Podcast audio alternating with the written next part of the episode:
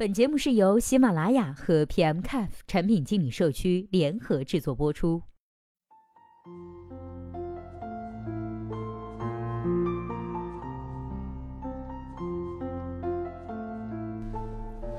Hello， 大家好，欢迎收听本期的节目。今天呢，要和大家来分享的这篇文章呢，题目叫做《你做的竞品分析报告真的有意义吗》。今天这篇文章的作者呢，是来自平安科技的产品经理 Justin Lam。那接下来的时间，我们一起来听一下他是怎么说的吧。最近呢，看到这样一个老问题，问的是产品经理如何进行竞品的分析。这个问题的答案呢，非常多，但无外乎都是一些套路和固定的模板。对此是感触良多。在我刚入行的时候呢，也是和大多数人的答案所讲的内容一样，当时也认为竞品分析啊，就是分析产品的定位、运营策略、信息架构，甚至是交互、视觉等等。同样也喜欢把一个产品肢解，从它的战略层、范围层、结构层到表现层，层层分析，最后呢，输出一份各种图表、各种数据、各种对比，再加上几条上帝模式型的结论，凑成一份完美的报告。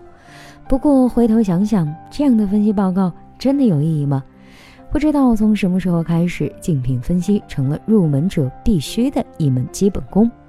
所有刚入门的同学都得以一份漂亮的竞品分析作为敲门砖来获得心仪的 offer。 我并非讨厌这样的行为，这种漂亮的产品肢解报告确实能看出一个人的逻辑性以及所谓的产品感觉，但我认为除了面试以外，这种东西呢是一点都没有用处的。竞品分析最大的用处，我认为是了解对手的同时更加的了解用户。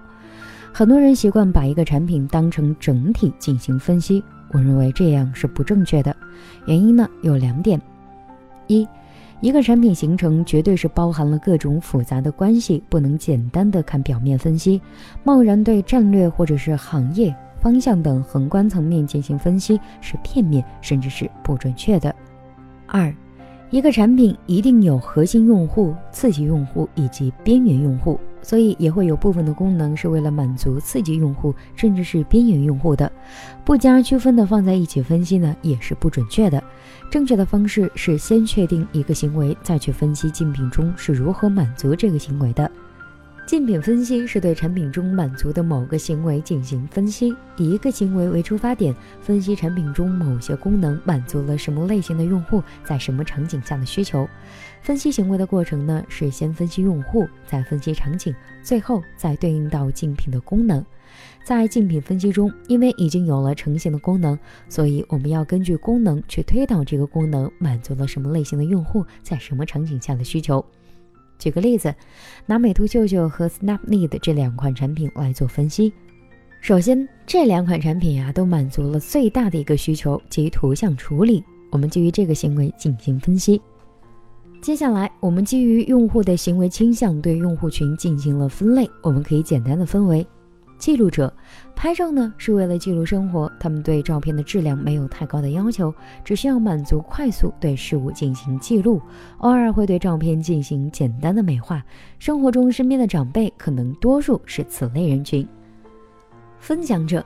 拍照呢是为了把美好的事物分享给身边的人，他们对照片质量有一定的要求，但专业水平不高，只是对美有一定的感觉。生活中身边常常喜欢发朋友圈的朋友呢，可能是此类人群。接着咱们再来看一下专业者，对于他们来说呢，拍照是一种兴趣，他们拥有一定的照片拍摄处理的技巧，喜欢捣鼓不同的拍摄方法与调整照片的方法。生活中身边研究单反的朋友可能多数是此类人群。接下来呢，我们就能根据功能进行倒推。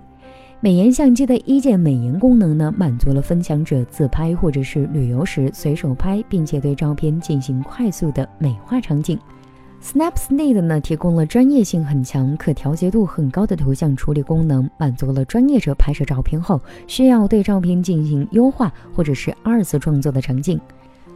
接下来我们去分析这两款产品，很显然美颜相机的核心用户是分享者，而 Snapseed 面对的核心用户则是专业者。两款产品都没有把记录者当成核心的用户群，因为手机自带的相机很大程度上已经满足了记录者的需求，但两款产品都有为记录者提供一些基本功能。以此类推，每个功能呢都能分析出对应人群和对应的场景，再围绕以下几点展开讨论。设计这个功能的目的是什么呢？如何跟现实行为进行对应？分析哪些功能是针对什么类型的用户，基于什么场景设计？哪些功能针对了核心用户？哪些功能满足了刺激用户？该产品为什么把这群用户当做了核心用户呢？为什么考虑这样的场景居多？设计这个功能的目的是什么？如何跟现实行为进行对应？再往下深究，还可以思考这样的功能有没有对人性需求进行设计，哪一个小的改进点可能是为了满足怎样的目的，基于这样的行为背后的意义是什么，等等等等。以上呀只是举例说明，因此考虑不完整，请理解我的意思即可。这样对产品功能背后对应的深层分析，才是竞品分析的价值体现。同时我相信这一过程呢，也是对自身产品的一次重新思考，查漏补缺，梳理自己的思路，借鉴竞品的含义，我想也是如此。